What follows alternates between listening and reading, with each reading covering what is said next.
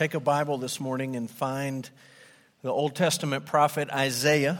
Our passage is in Isaiah 50. So you can make your way to Isaiah 50. This is week five of six in a Christmas trek through the book of Isaiah. We're not looking at the entire book, we're just picking selected passages, prophecies that point us forward, that teach us about Jesus, who he would be, why he would be born, what his ministry would be like how he would die, how he would rise from the dead. And these are the passages that we're looking at Isaiah 7, 9, 42, 49, 50, and then 52 and 53 next week. I think it's a good time this morning to stop and just acknowledge uh, that here in Odessa, Texas, at Emmanuel Baptist Church in the year 2018, we're taking Sunday mornings together to look backward and to listen to a man who lived 2,700 years ago. 2,700 years ago. We're going back and listening to Isaiah, and we're listening to what Isaiah had to say about someone who would come, someone who would be born 700 years in front of him, in his future. Right? Sometimes we think about the Bible and we just lump all this stuff in this big catch all category we call Bible days. Well, all this stuff happened in Bible days. Well, there was a lot of days in the Bible days. And you can go back 2,700 years all the way to Isaiah, and Isaiah was looking forward 700 years, seven centuries into the future, talking about somebody that was going to be born somebody that was going to be born as a, a, child, somebody that was going to come and, and bring justice and salvation. It's a remarkable thing to think about. 2018, Odessa, Texas, we're listening to a man who lived on the other side of the world 2,700 years ago, predicting the future 700 years into his future, 2,000 years into our past. It's just a remarkable thing. And we're going to come back to that idea as we wrap up this morning. I want to just review the prophecies we've looked at with you very quickly. Uh, Isaiah 7 and 9, you can kind of lump them together. They're prophecies about the birth and the identity of Jesus. Isaiah 7 and 9 talk about a human baby that would be born, a human baby. They also talk about this human baby being Emmanuel, meaning God with us. They call this baby the mighty God, the wonderful counselor, the everlasting Father, and the Prince of Peace. So, way, way back in Isaiah, you're wrestling with this tension of who is this Savior that's coming? Is he human? Is he divine? And Isaiah's answer is yes, he's both. It's a human baby, and it's also God with us. And then we jump to Isaiah 42 and 49, and you can kind of lump these two together. Isaiah 42 says, The servant of the Lord will bring justice to all of the earth. And Isaiah 49 says, The servant of the Lord will bring salvation to all the peoples. So Isaiah says, When the servant comes, justice will be known throughout the entire world. Everything that's wrong is one day going to be set right. That's the, the heart of this idea of justice. All the wrongs you see and experience and feel, they're all going to be set right by this servant. And salvation will be made available, will may, be made a reality for all of the peoples. Not all people, not every single individual, but for all of the nations. This wasn't just for Israel, it was for all the nations. And we saw the prophecy last week where God said, It's too light a thing for you to bring salvation just to Jacob. We're going to bring salvation to all of the nations, all of the peoples. This morning, Isaiah 50. It's the third of Isaiah's servant songs.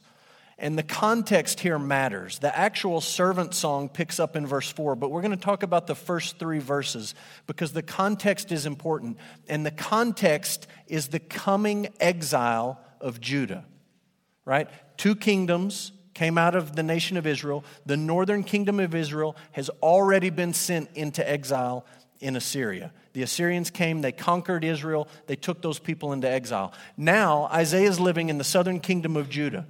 Exile in Babylon is about 100 years into the future, but it's coming. There's no question about it. God's already said, You people are going to get kicked out of this land. It's 100 years into the future. And before it ever happens, 100 years out, God starts to talk about it And the Lord God wants to clear up any misunderstandings about the exile. The Lord knows that when He sends Judah into exile at the hands of the Babylonians, it's going to look bad on Him, the Lord. And He knows what people are going to think and He knows what people are going to say. And so he starts off here just sort of trying to explain what's happening and what's not happening. Let's just read the first three verses. They're challenging verses. There's a lot of questions.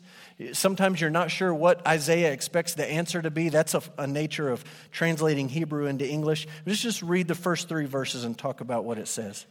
Isaiah 50, starting in verse 1. Thus says the Lord, Where is your mother's certificate of divorce with which I sent her away?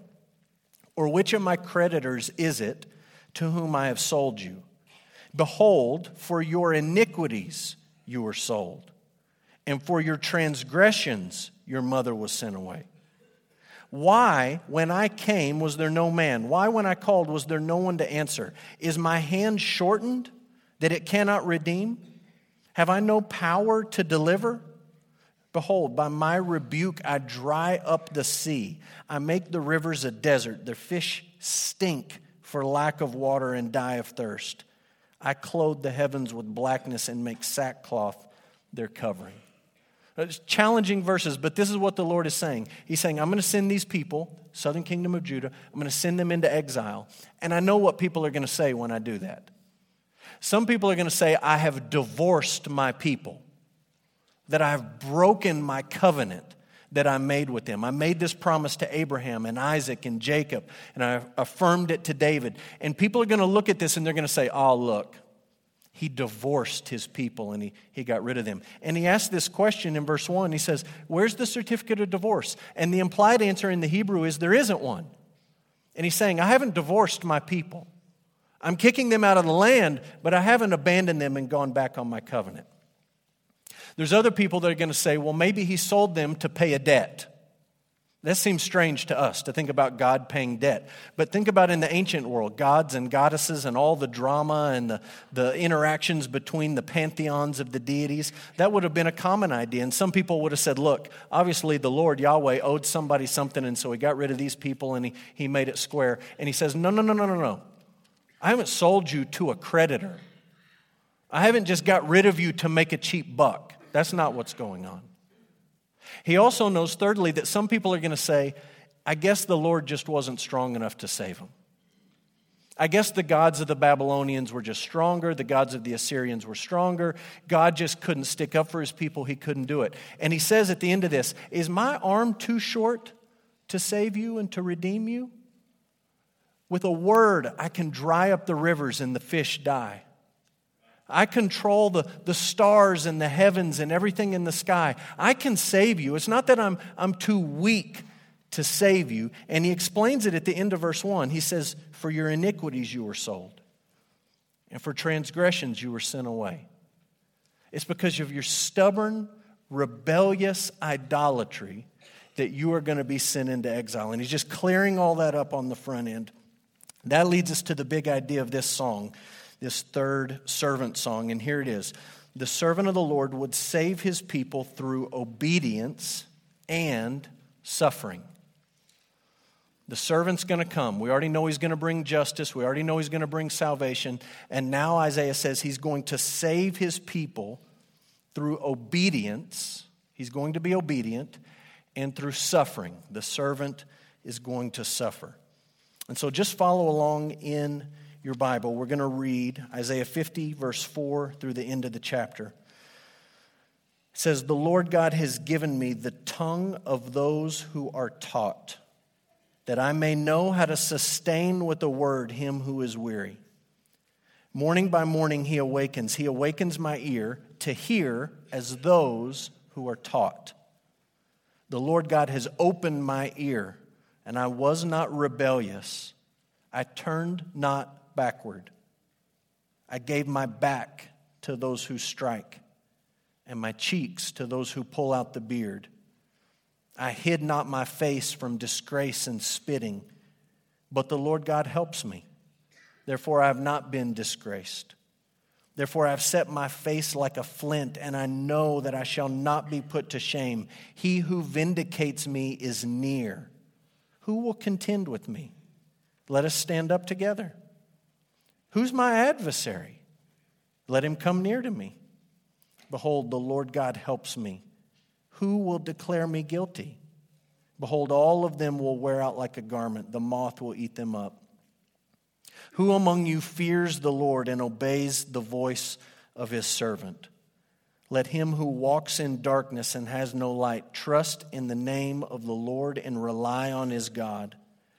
Behold, all you who kindle a fire, who equip yourselves with burning torches, walk by the light of your fire and by the torches that you have kindled.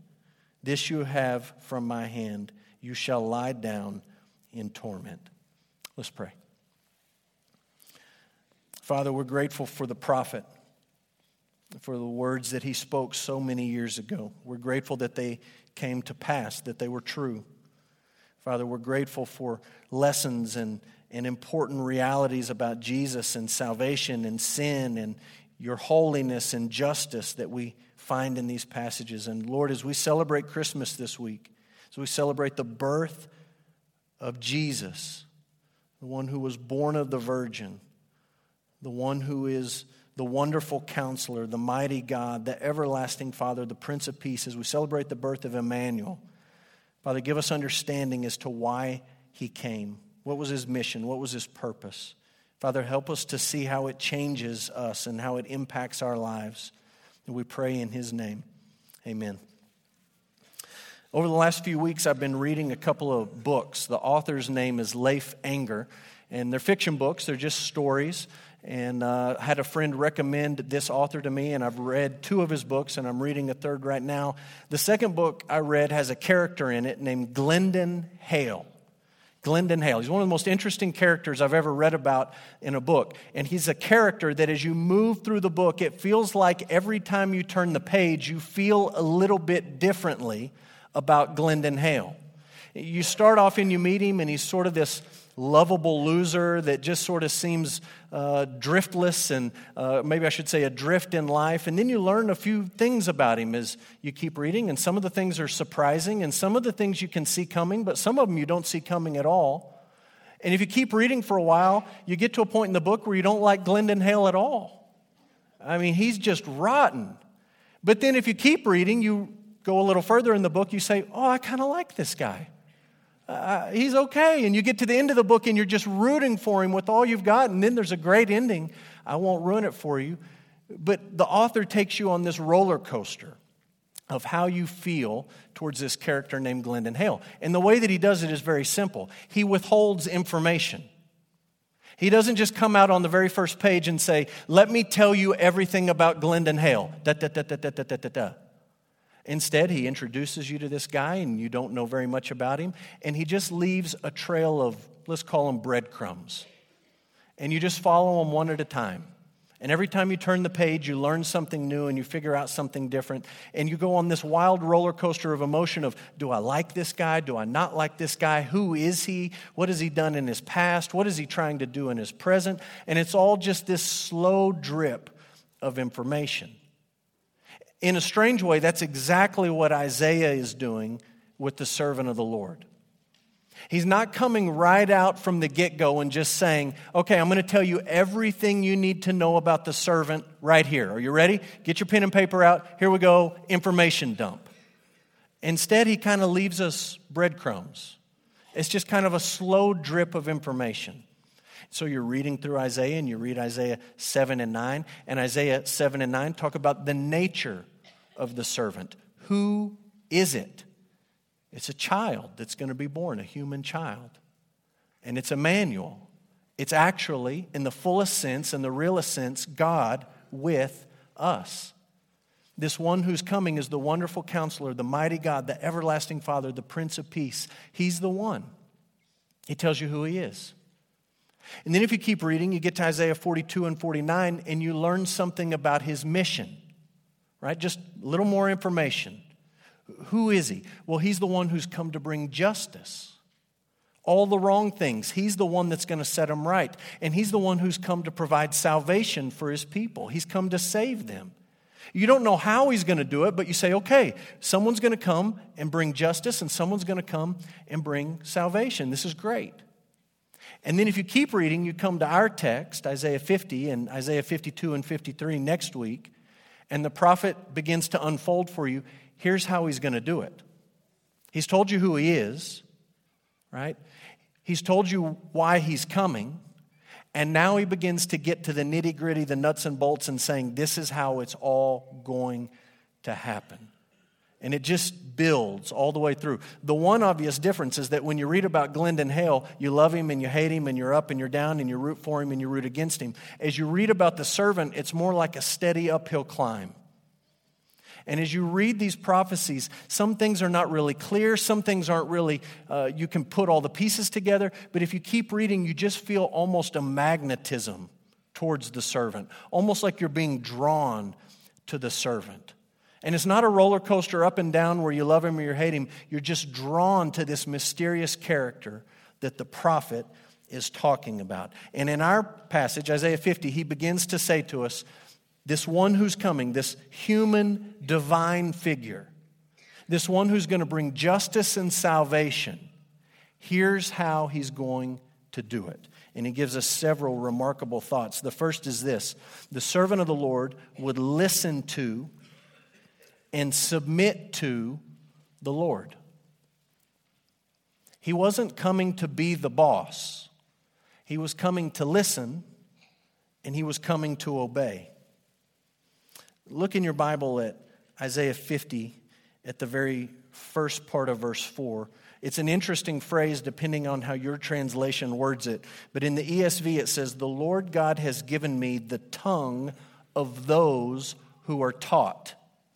That's sort of an Old Testament fancy way of saying, I speak like an educated man. I'm not a fool. I'm not a dummy. I speak with the tongue of someone who has been taught. That's Jesus, right? This son of a carpenter walks around Jerusalem and Nazareth and Capernaum and all these places, and he teaches and he speaks. And everywhere he goes, people say, Wait a minute, wait a minute. How does he know all this stuff about Isaiah? How does he know all this stuff about the Old Testament? How does he know all this stuff that he's talking about? How does he speak as one who has authority and one who has power? This guy, he hasn't been to school. He doesn't have any letters up on the wall. He doesn't have any certification or qualification to say these things. But when we listen to him, he speaks as one who has power. He listened to the Father. Look at verse 4 at the, the end. It says, Morning by morning he awakens. He awakens my ear to hear as those who are taught. He's listening to the Father, he's paying attention to the Father. It's a remarkable thought at Christmas to think about Jesus and to listen to what Isaiah is saying and to remind ourselves that in all of human history, the number one wisest man who ever walked the face of this earth was unlettered, undegreed, and uneducated. The wisest. And he gained all of that wisdom and all of that power and all of that ability to speak as one who was taught by listening to the Father. Look at Isaiah 50, verse 5. He listened and he obeyed. It says, The Lord has opened my ear. He's listening. And I was not rebellious. I turned not backward. This servant is going to listen to the Father and he's going to obey the Father. And when you read in the New Testament, in the Gospel of John, you come across multiple passages, just like this one in John chapter 8, that you realize this is talking about Jesus. Jesus says, When you have lifted up the Son of Man, then you will know that I am He, that I do nothing on my own authority, but I speak just as the Father has taught me. That's not a direct quote from Isaiah 50, but it's lifted right out of Isaiah 50. I speak as one who's been taught. I'm listening to the Father day by day. The Lord is instructing me. I speak as the Father has taught me. And the one who sent me is with me. He's not left me alone, for I always do the things that are pleasing to him. He said it right here in Isaiah 50, verse 5 I was not rebellious and I turned not backwards. I always did the things that are pleasing to the Father. So, how is the servant going to bring justice? How is he going to save us? Well, number one, he's going to listen and he's going to submit to the Lord. Number two, the servant of the Lord would suffer. He's going to suffer. And this is, if you're just following the trail of breadcrumbs, this is like Isaiah drops a loaf right here and it sort of should get your attention because everything up to this point is sort of almost expected. You read about this child, and he's going to be the wonderful counselor, the mighty God, the, all these great things. The government's going to rest on his shoulder, and of course, he's going to bring justice, Isaiah 42, and of course, he's going to bring salvation. He's going to save his people, Isaiah 49, and it's all building. And then you get to chapter 50, and the prophet says, How's he going to do it? He's actually going to suffer going to suffer. Look at Isaiah 50, verse 6. I gave my back to those who strike, and my cheeks to those who pull out the beard. I hid not my face from disgrace and spitting. And you say, well, that doesn't sound like justice. That sounds like injustice. That sounds like abuse. That sounds like assault. And Isaiah is telling us that the servant is going to bring justice and salvation by suffering. And when you read Isaiah 50, just drill it into your mind. Isaiah said that 700 years before Jesus suffered. Seven centuries. It's almost like Isaiah's quoting the Gospels. Look at these passages. Put several on the screen. John 19, 1. Pilate took Jesus and he flogged him. Mark 14, 65, some began to spit on him and to cover his face and to strike him. Matthew 27, they spit on him and they took the reed and they struck him on the head. I mean, we could go on and on and on with scriptures. And you say, it's almost like Isaiah knew what was going to happen. He did. That's the nature of prophecy. He's just spelling it out. This is how the servant will bring justice. This is how the servant will save his people. The servant is uniquely qualified to bring justice. Why? Because he submitted himself to injustice. And the servant is uniquely qualified to save his people, to bring salvation. Why? It's because he suffered for his people. And way back, 2,700 years ago, the prophet Isaiah is taking us past the manger all the way to the cross. He's taking us past Bethlehem all the way to Jerusalem. He's taking us past Christmas all the way to Good Friday when Jesus suffers for his people. And we're going to talk more about that next week. Third thing that Isaiah says is this How is he going to bring justice? How is he going to bring salvation?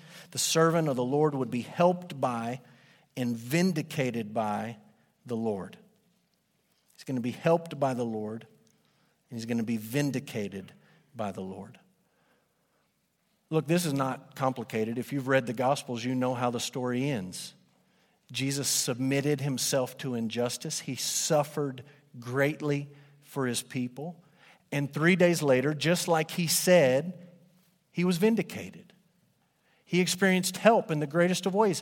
He rose from the dead. And the most remarkable thing about it is that he predicted it, right? Long before Babe Ruth pointed to the outfield and called a shot, Jesus looked at his disciples and he said, They're going to flog me, and they're going to spit on me, and they're going to treat me unjustly, they're going to arrest me, they're going to crucify me, they're going to murder me, and three days later I'm going to rise. Look what we read in the Gospels, Mark 10. Jesus is talking to his buddies. He says, We're going to Jerusalem, and the Son of Man will be delivered over to the chief priests and the scribes. They will condemn him to death. They will deliver him over to the Gentiles. They will mock him. They will spit on him and flog him and kill him. And after three days, he will rise. He predicted this three times that we know of in the Gospels. Just looking his buddies right in the eyeball and saying, This is exactly how it's going to go down. They're going to murder me. They're going to kill me. It's going to be really, really bad. And three days later, I'm going to come back. I'm going to be vindicated. Weeks before it happened, he predicted it. And maybe even more remarkably, centuries before it happened, Isaiah predicted it. Look at Isaiah 50, verse 7, 8, and 9. The Lord God helps me. He helps me. Therefore, I've not been disgraced. I've set my face like a flint, and I know that I shall not be put to shame. The one who vindicates me is near. Who's going to contend with me? Who is my adversary? Who will declare me guilty? Verse 9 The Lord God helps me. All of them will wear out like a garment, and the moth will eat them up. The Lord will help me. The Lord will vindicate me. Isaiah predicted it. How does all of this impact Christmas for us in 2018? I want to give you two thoughts for Christmas reflection this week. Number one, we should have supreme confidence in the Word of God. We should have supreme confidence in the Word of God. Let me just pause Isaiah and give you a little bit of inside baseball from the last century of theology in the United States and especially in Europe. In the early part of the 1900s, there was a group of scholars. Sometimes they're called critical scholars or higher critical scholars, and very popular in Europe, began to drift over into the United States, infiltrated our seminaries, this, this new higher thought, new critical thought as, as regards the scriptures. And these theologians, we'll call them, Bible scholars, were of the liberal bent, not politically liberal, but theologically liberal. And they started reading passages, books of the Bible like Isaiah, and they were very uncomfortable. Very uncomfortable. They read Isaiah and they said, it looks like he predicted what was going to happen in the future.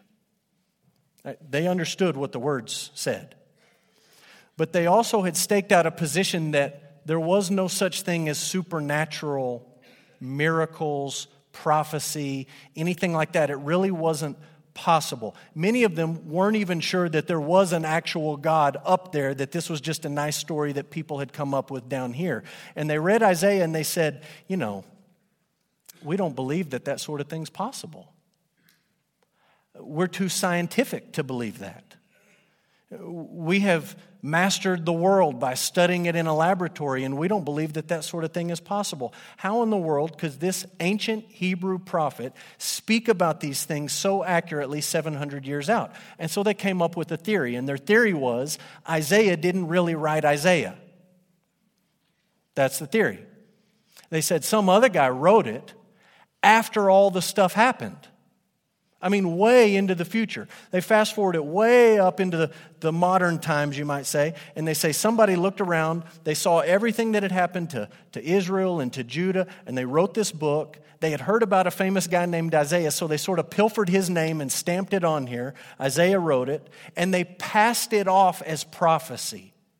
Really, they said, what you're reading is a book of history. Isaiah didn't write it 700 years before it happened. Some unknown scribe or group of scribes got together and cobbled it together, and they looked back and they saw what had actually happened, and then they passed it off as prophecy. That was their theory. They explained it away. It was a nice theory as far as theories go, right? And conservative Bible scholars argued with them and didn't buy it, and they went back and forth. But then in the 50s, something interesting happened. There's a, a set of caves out in the Middle East, out in the middle of nowhere, and there was a shepherd. You think that I'm, I'm, what I'm about to tell you is made up. This is honest to God true. There's a shepherd out there, and he looks up, and, you know, teenage boy out in the desert, nothing to do, watching the sheep, whatever. You look up and you see a hole in the rock. You say, I wonder if I could throw a rock in that.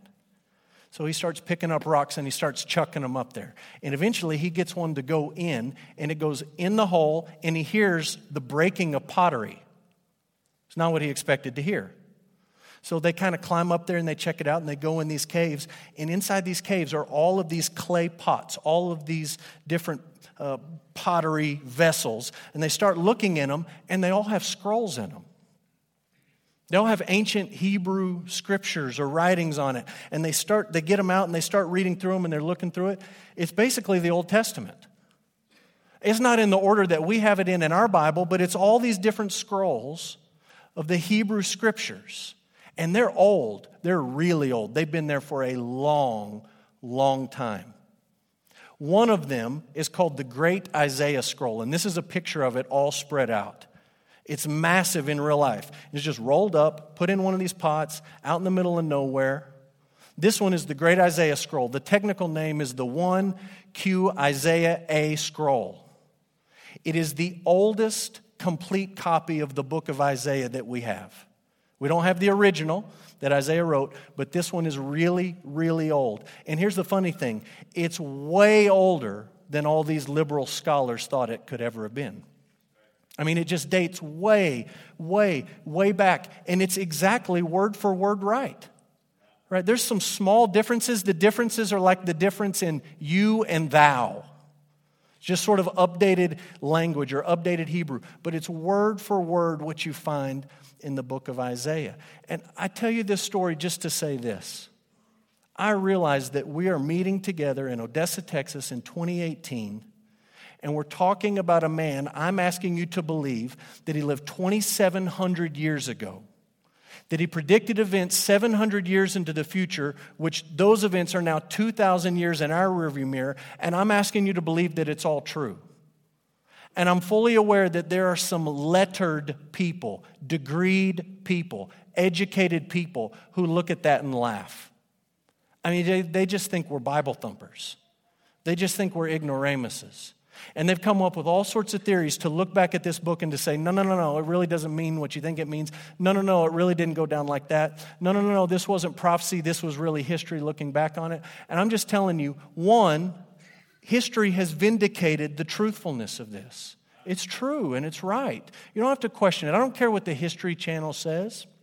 I don't care what the Jesus Seminar group of scholars say as they get together and they vote on what's true and what's not true. You can Trust it. You can believe it.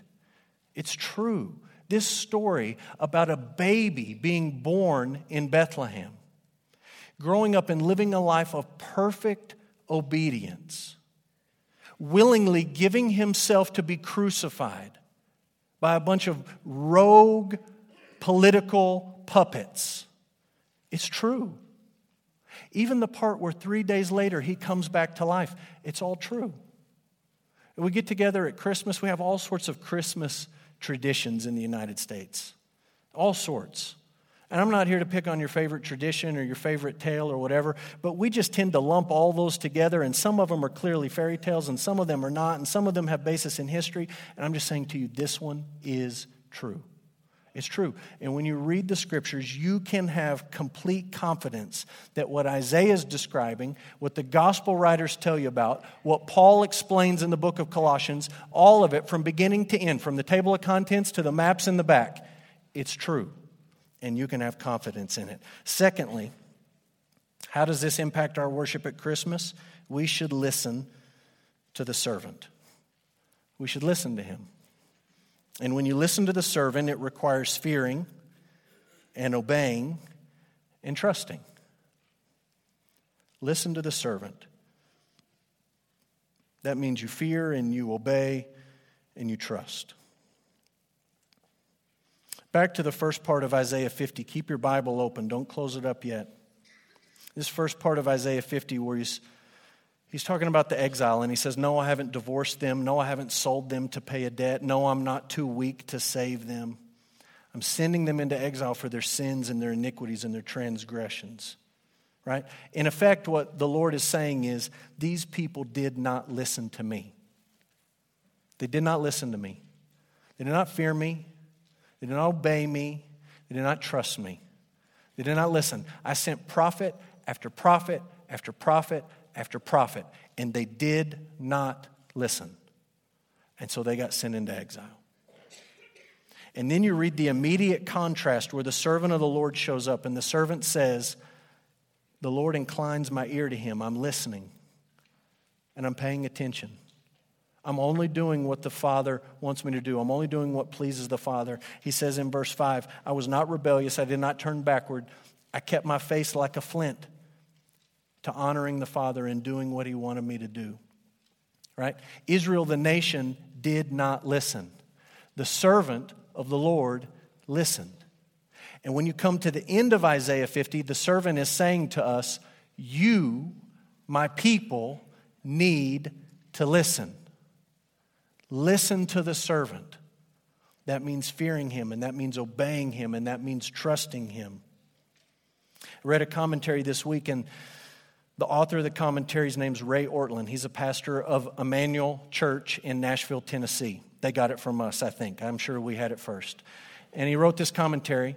And the chapter on Isaiah 50, here's the first words in his chapter on Isaiah 50. Why do we have ears on the outside of our heads? Why not on the inside? Because we're not supposed to listen to ourselves. That's pretty good advice. You are not supposed to listen to yourself. And our culture says that's exactly what you're supposed to do. Just listen to yourself, follow your heart. And Isaiah 50 is about doing the exact opposite of that. Don't listen to yourself. That's what Israel, the nation, did. And it resulted in exile. You need to listen to the servant. Listen to him. Obey him. Fear him. Trust him. Look at verse 10. Who among you fears the Lord and obeys the voice of his servant? Let him who walks in darkness and has no light trust in the name of the Lord and rely on his God. And then there's a warning for those who don't. If you don't want to do that, there's going to be destruction and burning and torment, and it's going to be really, really bad. He did it to the nation when he sent them into exile. He'll do it in the end to those who don't listen. But the challenge for us at Christmas look, the challenge for us every day as followers of Jesus is to be people who listen to the servant. Do you fear him? Do you trust him? Do you obey him? Do you put your hope in him and rely on him? I'm going to ask you to bow and we're going to pray.